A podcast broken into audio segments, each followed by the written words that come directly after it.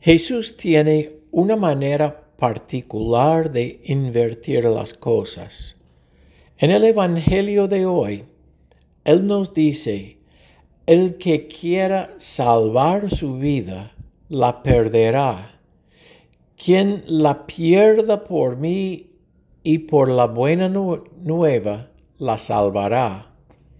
En otras instancias, Jesús dice que los primeros serán los últimos y los últimos los primeros.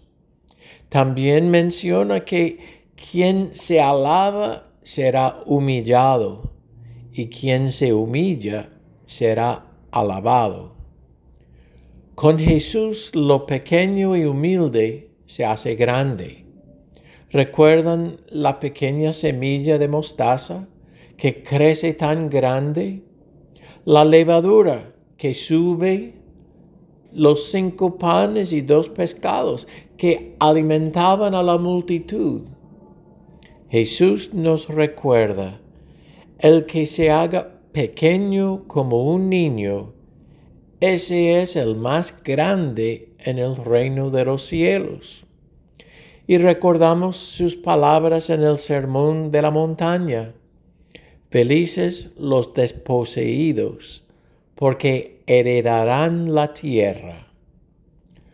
Como Jesús posee una manera particular de invertir las cosas, también lo puede hacer con nuestras vidas.